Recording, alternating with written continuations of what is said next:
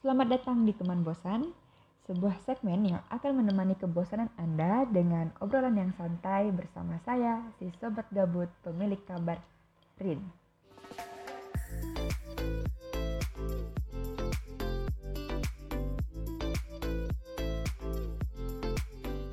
Gengs, pernah dengar nggak sih istilah Vox Populi, Vox Day? Mungkin yang anak-anak soshum, khususnya yang pernah belajar tentang ilmu-ilmu kenegaraan, pasti seenggaknya pernah lah ya sekali dalam seumur hidupnya mendengar istilah ini. Vox Populi, Vox Dei adalah suatu adagium atau asas yang dikenal dalam kehidupan berdemokrasi. Dalam bahasa Indonesia diartikan sebagai suara rakyat adalah suara Tuhan. But well, di episode perdana teman bosan kali ini, dan nggak akan ngomongin tentang kehidupan demokrasi dan teman-temannya, tapi kita akan ngobrolin tentang kehidupan dalam bersosial media. Di laman sosial media mungkin kita kerap kali menemukan suara-suara dari rakyat dunia maya, komentar-komentar yang berisi akan pujian, pujaan, kehaluan, atau bahkan suara-suara yang merendahkan hingga masuk ke kategori penghinaan. Gak perlu disebutkan juga kali ya siapa-siapa tokoh publik yang postingan sosial medianya itu dipenuhi dengan berbagai komentar, khususnya yang mengarah ke perundungan. Hingga mungkin bisa saja berakhir pada pembunuhan karakter dari tokoh publik tersebut dan bahkan gak jarang juga kan yang akhirnya memilih mengakhiri hidupnya karena udah gak kuat lagi untuk menahan suara-suara yang menyakitkan tersebut. Katanya suara rakyat adalah suara Tuhan. Tapi Tuhan seperti apa yang senang memberi pelajaran kepada umatnya dengan cara menghinakan?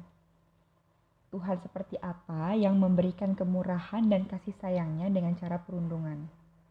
Atau jangan-jangan ternyata memang benar bahwasanya ada game ini emang udah nggak relevan lagi, baik dalam kehidupan berdemokrasi apalagi dalam kehidupan bersosial media.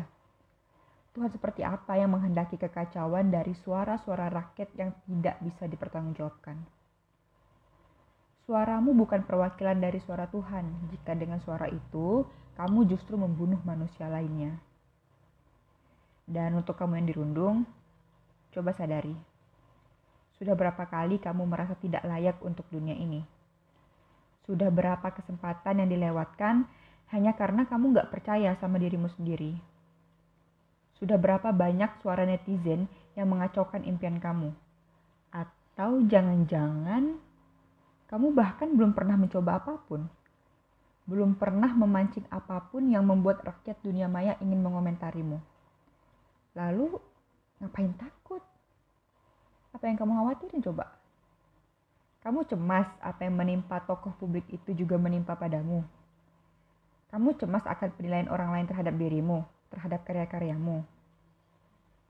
Hei, suara netizen tidak melegitimasi karunia Tuhan terhadap dirimu.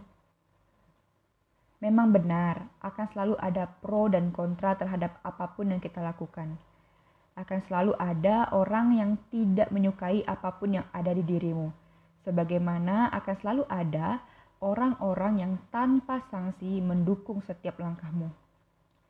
Kita memang nggak boleh menutup diri dari semua suara, Apalagi itu adalah suara yang membangun kita untuk menjadi lebih baik. Tapi kita juga nggak punya kewajiban untuk mengiyakan semua suara yang mengarah kepada kita. Untuk apa kata tidak tercipta di dunia ini jika ia nggak pernah digunain? Kita tidak bisa mengendalikan orang lain atas apa pun yang memang ingin mereka lakukan. Tapi kita selalu bisa mengendalikan diri sendiri. Ini berlaku untuk kita semua untuk kamu yang dirundung atau merasa takut untuk dirundung. Kamu bisa memilih untuk mengabaikan semua suara yang tidak patut dan hanya menghimpun suara-suara yang layak dan berkontribusi atas perkembangan dan kebaikan kamu.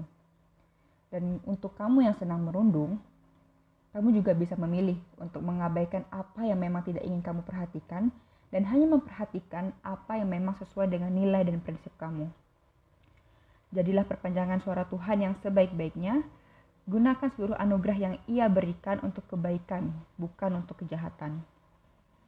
Jangan pernah mencemaskan perkataan orang lain, selama tak pernah ada sesiapa ataupun apa yang dirugikan dan dicederai. Well, terima kasih untuk semuanya yang udah dengerin hingga akhir, udah nemanin kegabutannya Rin dan semoga ini juga bisa menjadi sebaik-baiknya teman di kala bosan untuk teman-teman pendengar semuanya. Karena cukuplah saya sebagai teman bosanmu jika tak mampu untuk menjadi teman hidupmu. Saya Sobat Gabut, pemilik kabar Rin, pamit. Sampai jumpa di episode selanjutnya, kalau nggak ada halangan. Terima kasih, bye-bye.